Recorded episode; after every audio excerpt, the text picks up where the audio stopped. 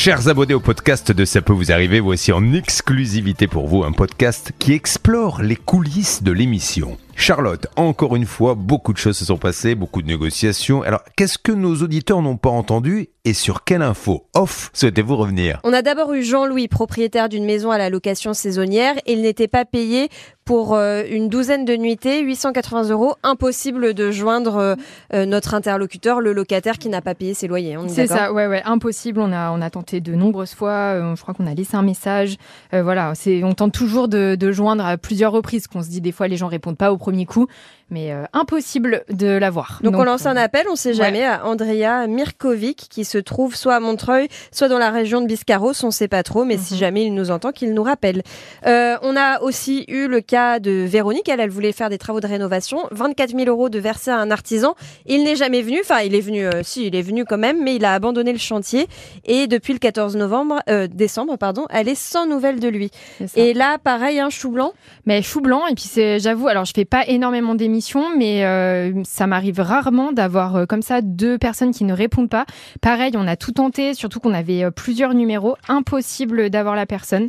Donc, bah pareil, on lance un appel et on espère que ça va bouger. Ça nous inquiète parce que sur trois numéros de téléphone, il y en avait un mm. qui ne répondait pas, un qui était directement sur messagerie et un qui n'était même plus attribué. c'est ça. Donc, on espère vraiment que cette entreprise JF Rénov Peinture ou JF Rénov Bâti mm-hmm. existe encore, et toujours en activité et que Monsieur Forgeau va nous rappeler parce que là, on s'inquiète. C'est ça. Un autre cas euh, qu'on a traité ce matin, c'est celui d'Alima et son fameux réfrigérateur à 519 euros. Le nom du réfrigérateur, si tu veux le rappeler. Euh. Ah oui, alors elle voulait un elle voulait un no frost, elle a eu un low, frost. et en gros, le no frost, c'est que ça ne fait pas de gel, je crois. Il n'y a pas besoin de le dégivrer. Et c'est vrai que c'est chiant de dégivrer un, frigo. J'ai bien vu que Julien euh, ne, ne connaissait pas trop le principe. Ça doit être madame à la maison qui le fait. Hein. on est d'accord.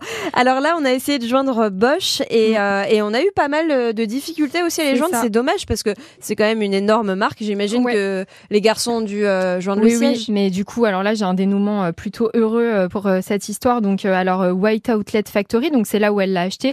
Donc là, c'était un petit peu compliqué euh, d'avoir l'entreprise. on a dû me donner un autre numéro. Bon, bref, après ça, c'est mon rôle hein, d'essayer d'avoir quelqu'un au téléphone quoi qu'il arrive. Et du coup, la personne très gentille m'a dit qu'elle transmettait le message. Et en fait, en parallèle, Bernard a pu contacter Bosch. il avait un, contact privilégié et il vient de m'annoncer là que, que c'était réglé. Ah bah ça c'est génial parce que oui, c'est vrai que rappelons qu'elle était passée par la, la outlet, c'est-à-dire les euh, les, sorties d'usine, les invendus d'usine en fait, mhm. euh, qui permettent de faire des bonnes affaires. D'ailleurs, ça c'est une bonne astuce pour euh, payer son électroménager moins cher.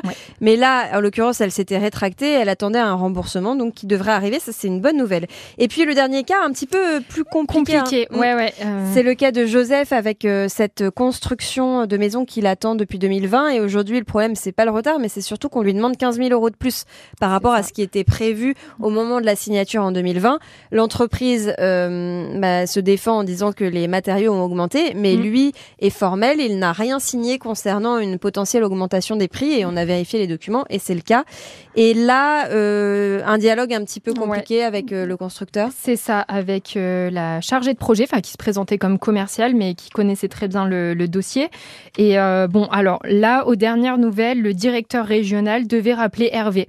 Donc euh, je pense qu'on aura des nouvelles dans les prochains jours, j'espère. Et sinon, bah, ce sera un dossier à suivre, à relancer. Euh.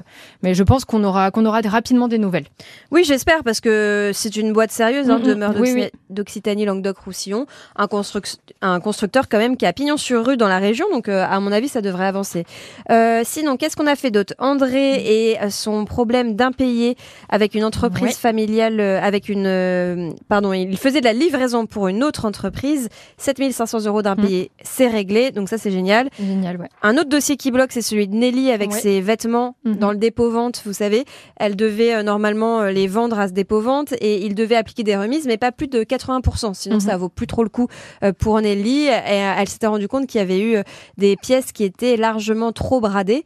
Et, là, dialogue de sourds hein, C'est impossible. Ouais, ouais. Bernard a rappelé le, gérant du dépôt vente et en fait, selon lui, il est catégorique Nelly était au courant, euh, elle aurait dû se manifester plus tôt. Euh, voilà. Alors j'ai traité le dossier, donc euh, je défends un petit peu Nelly en disant que vraiment, elle a fait énormément de démarches depuis des années et elle se heurte à un mur. Son avocat a fait des démarches et il se heurte à un mur.